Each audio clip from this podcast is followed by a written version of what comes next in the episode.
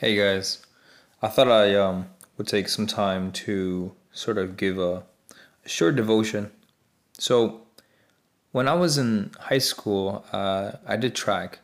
Um, I did uh, one year of outdoor track and indoor track. And so I knew that, you know, I had to like run a lot, right? You know, hence. And uh, sometimes even running six, seven miles doesn't guarantee you uh, a spot at first place simply because uh, there are certain workouts um, that are required to work certain muscles in the quads and hamstrings, um, even, you know, calf muscles.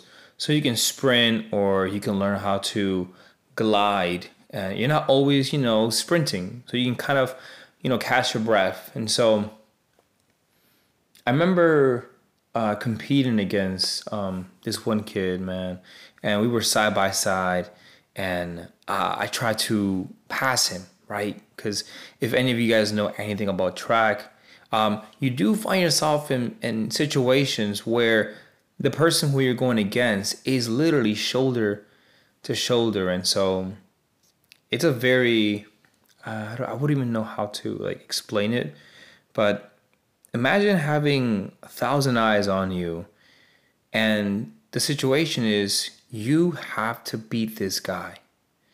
And the worst thing you want him to do is to step in front of you. And so we can do that. And I remember we call it babysitting, right? And so babysitting is simply put, someone's in front of you and they're not allowing you to pass them. And so in track, that's what we did. We would babysit our opponents just so that they can take steps back and that can sort of take them out of their momentum and they just find themselves like, okay, like we're defeated, right? And I say that because today is one of those days where I felt to a degree defeated. I, I felt like the attention, the focus, the race as a Christian that I'm running, well, my focus can be you know taking taken away um, and, and and by that i use the track illustration and i'm just to push it one more time. When you're running in track and you're running for the goal and the goal is whether it's the 200 the 400 the 800 or the 16 you want to come first but there's a lot of mental obstacles that comes with running and becoming first. Number 1, you don't want to focus too much on exerting and you don't want to focus too much on let's say winning. And you're probably thinking like what do you mean not focus so much on winning? Isn't that the essential like isn't that the premise you want to run so you can win? It is, but there's so many other mental games that come with running. And so you want to make sure that you're being consistent with your breathing, that you find your footing, that you're um, not being babysat, that you take nice turns, um, depending on however um, the race is going. So if it's going clockwise or counterclockwise, right? And, and so your footing can throw you off, even if you are a great, a great runner. You know, um, if you're not passing the baton in a SMR, you can sort of cause some turbulence. You, you can make you guys actually lose the race by a second. And so when we think of these things such as I'm a Christian and I'm focusing on Christ and I'm going to church and I'm and I'm, and I'm praying, but then you start to become careless in your walk with Christ. You start allowing distractions to get involved and you think these these distractions are just normal distractions. And for the most part, I think they are, right? Like, you know, you play video games or you watch movies or in this COVID season or even um, George Floyd season, you kind of don't want to go outside because you don't want to get hurt or you don't want to get um, in between the mess that's going on out there. Um, and I hope, you know, uh, you know, some form or way there'll be some resolution to that. And so you, you stay home and you pick up some habits and you eat too much. You know, once COVID leaves, those habits don't leave. And so when you're walking this Christian life, you can pick up bad habits and they can get in your way. And if you are examining yourself as as we should, you start to see those things, right? You start to see distractions creeping in. You start to see less and less communication about Christ. You start to see less Bible opening. And well, those things are, are, are, in, a, are in a way good thing, right? Because you're discerning, you're examining, you're evaluating these things, and you're not taking it lightly. Because taking it lightly would mean that you're not at all looking into any of it right? Not reading your Bible will be a normal thing, right? Not attending church will be a normal thing, but in your case, I would hope, in mine, it's not a normal thing because we should take ourselves accountable. And so I say that to say distractions come, our hearts will um, lean towards things that please us.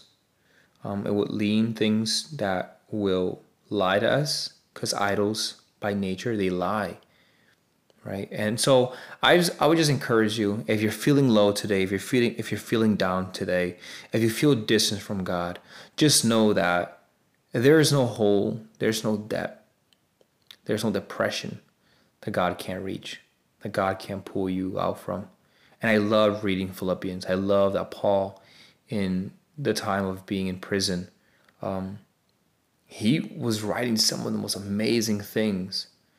And just for one second, can you guys just think of the prison system today?